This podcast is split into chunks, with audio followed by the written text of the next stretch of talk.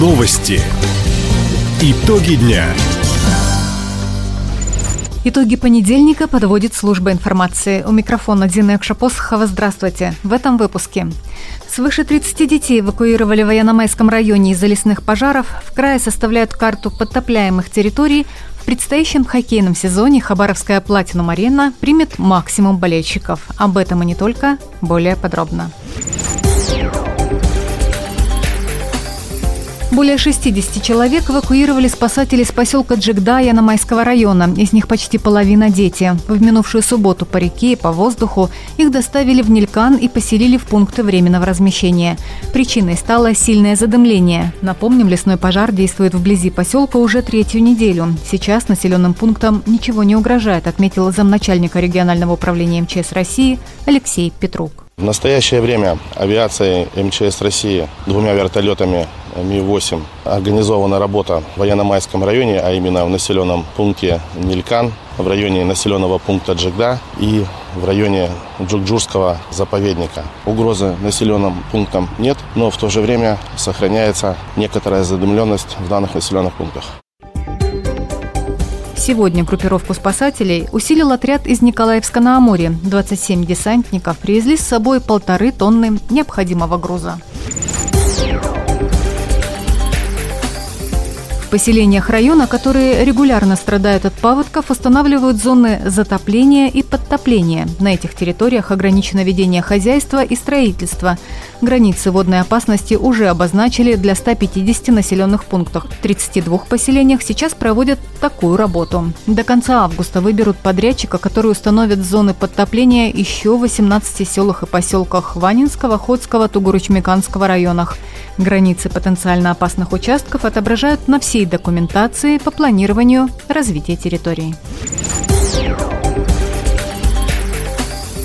На ремонт дороги Советская гавань Ванина дополнительно перебросят три катка, асфальтоукладчик и второй комплекс по переработке старого дорожного покрытия. Такое поручение подрядчику дала министр дорожного хозяйства края Ирина Горбачева. Накануне глава ведомства проинспектировала объект – Сейчас все работы идут по графику. Дорожники укладывают выравнивающий слой, завершают очистку кюветов и откосов, а также устраняют пучинистые участки. На отдельном контроле ремонт моста через реку Хадя и подъезд к аэропорту Советская гавань. В общей сложности в нормативное состояние приведут свыше 40 километров автодороги. Все работы должны завершить к середине октября.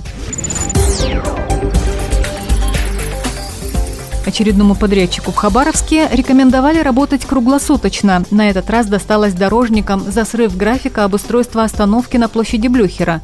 Как сегодня отметили в мэрии, если возникают трудности с погодой, с людьми и техникой, нужно об этом своевременно информировать горожан. Напомним, все работы на площади Блюхера планируют закончить 5 августа.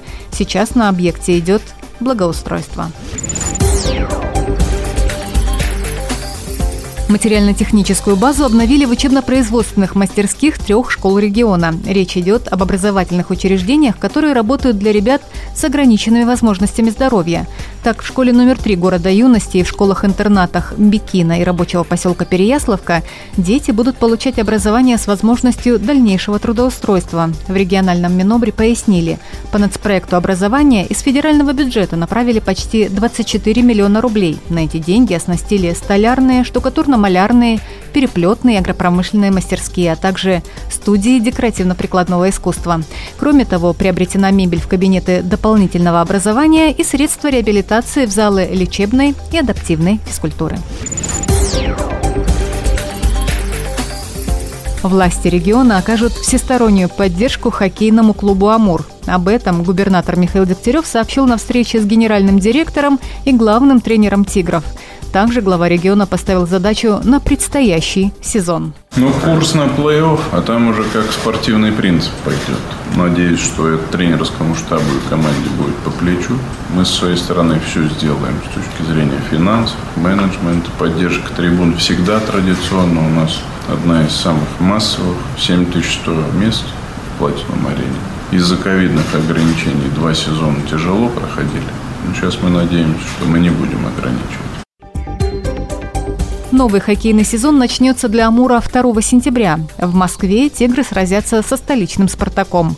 Первую домашнюю игру хабаровчане проведут 13 сентября против Кунь-Лунь Ред Стар. Таковы итоги понедельника. У микрофона была Дина Якшапосхова. Всего доброго и до встречи в эфире. Радио «Восток России».